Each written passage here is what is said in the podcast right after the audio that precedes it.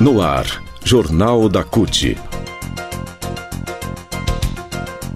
Notícias. Giro sindical. Direitos. Mundo do trabalho. Política. Economia. Saúde.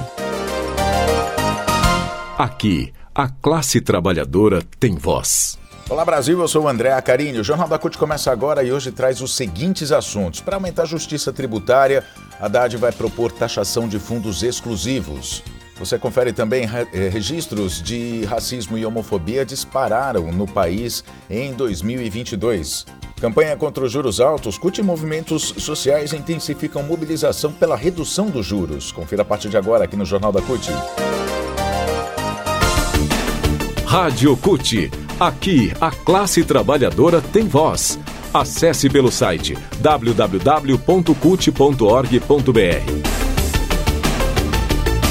Paralelamente à já anunciada segunda fase da reforma tributária, cuja expectativa é de serem propostas alterações na tributação sobre renda e patrimônio, visando corrigir distorções que penalizam os brasileiros de mais baixa renda, o governo federal tem investido em elaborar medidas para aumentar a arrecadação fiscal, tendo como fonte os super ricos. Uma dessas medidas foi anunciada pelo ministro da Fazenda, Fernando Haddad, nesta quarta-feira, dia 19. E em entrevista a jornalistas em Brasília, ele afirmou que vai enviar ao Congresso Nacional, junto com o projeto projeto de lei do orçamento para 2024 uma proposta para taxar fundos exclusivos de investimento cujo público majoritário é de super ricos.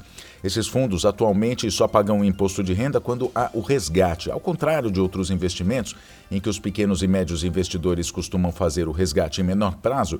Esses fundos exclusivos demoram maior tempo, às vezes até anos, para serem resgatados. Sobre a proposta, a Haddad afirmou que há um conjunto de medidas que vão junto com o orçamento e que, passam, que não passam pelo imposto de renda pessoa física. O ministro disse ainda que a medida da taxação dos fundos exclusivos está prevista e deve ir como projeto de lei a ser enviado ao Congresso até o dia 31 de agosto. Bom, é, o que são os fundos né, e para quem são? Ao contrário da maioria dos investimentos, os fundos exclusivos são feitos por um único cotista. Isso possibilita que as instituições direcionem os recursos para investimentos personalizados, como o próprio nome já diz, exclusivos, feitos esses investimentos por um gestor. Trata-se de um profissional que é especializado no tema e que vai traçar uma estratégia para a escolha dos ativos em que o cotista, o investidor, vai colocar lá o seu dinheiro. Por serem personalizados, de acordo com os interesses do cotista, esses fundos exclusivos acabam ficando restritos a quem? A investidores que dispõem de grandes quantias de valores para essa finalidade, acima de 10 milhões de reais. Ou seja, são os super ricos que têm acesso a esse tipo de investimento.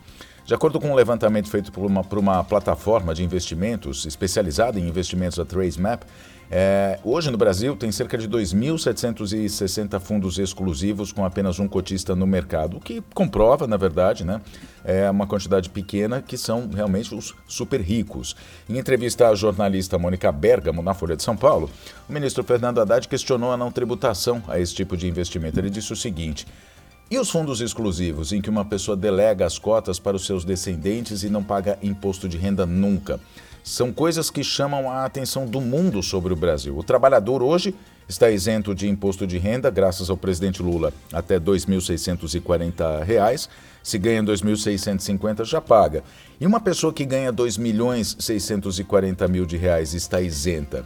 Com um país com tanta desigualdade, continua o Fernando Haddad dizendo, né, isenta 1% mais rico da população. Qual vai ser o dia em que o Brasil vai olhar o problema para resolver?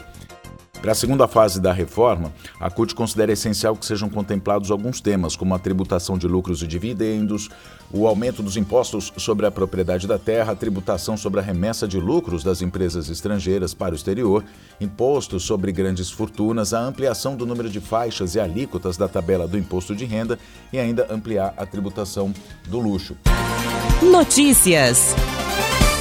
Matéria que foi divulgada pela reportagem, na verdade, né, que foi divulgada pela Agência Brasil, dados do Anuário Brasileiro de Segurança Pública 2023 do Fórum Brasileiro de Segurança Pública, foram divulgados nesta quinta-feira, mostram que o número de registros dos crimes de injúria racial, racismo e homofobia ou transfobia dispararam no ano passado em comparação com o ano de 2021.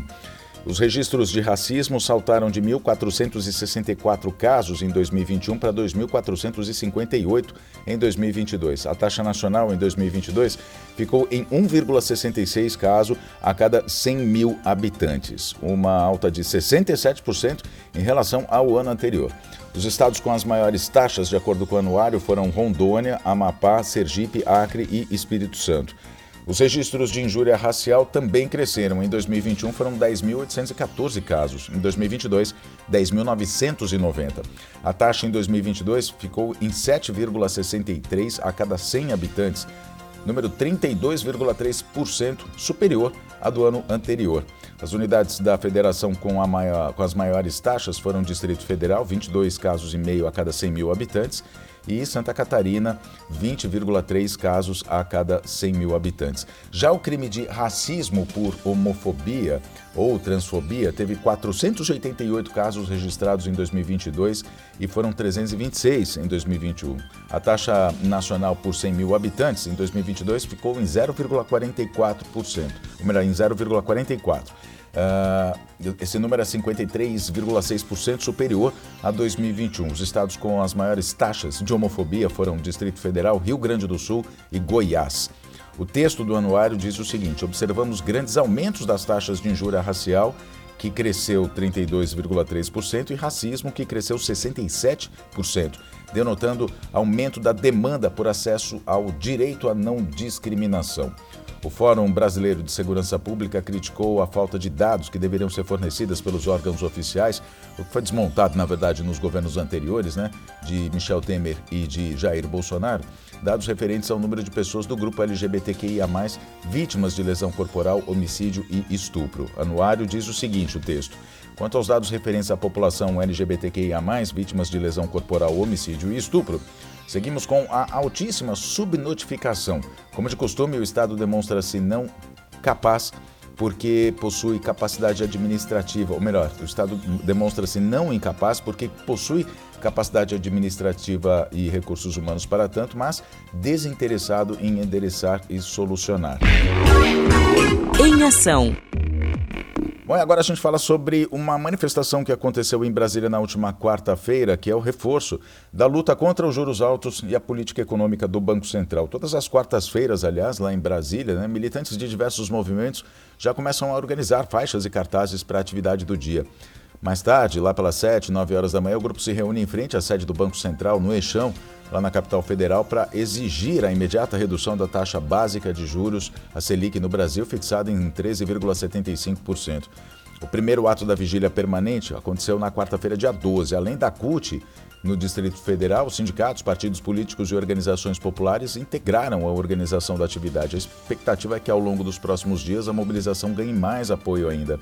Na avaliação do presidente da CUT no Distrito Federal, Rodrigo Rodrigues, a ausência de sinergia entre a política monetária implementada pelo Banco Central e o projeto popular eleito nas urnas em 2022 tem se revelado um grande entrave para o crescimento econômico e social do país. Rodrigo Rodrigues disse o seguinte: lá em 2022 elegemos Lula, elege, elegemos com um projeto de governo que tem como prioridade a classe trabalhadora, o povo brasileiro. Entretanto, apesar dos avanços, o governo tem encontrado dificuldade para colocar em prática esse projeto porque o Banco Central tem impedido o Brasil de crescer. Aí ele diz: não dá mais. Não tem justificativas para manter a Selic nas alturas. É preciso que a instituição reveja seu, seu posicionamento e baixe os juros o quanto antes. A próxima reunião do Copom acontece nos dias 1 e 2 de agosto e a expectativa é que, após pressão dos diversos setores da sociedade, haja uma redução da Selic. Mas a mobilização é fundamental, ressalta o Rodrigo Rodrigues. Ele diz que é fundamental que sigamos mobilizados e que nesses dois dias, 1 e 2 de agosto, em que o Copom se reúne, intensifiquemos a pressão. A história mostrou que só a mobilização é capaz de impedir e reverter os retrocessos. Jornal da CUT fica por aqui. Muito obrigado pela sua companhia. Nos falamos na próxima edição. Até lá.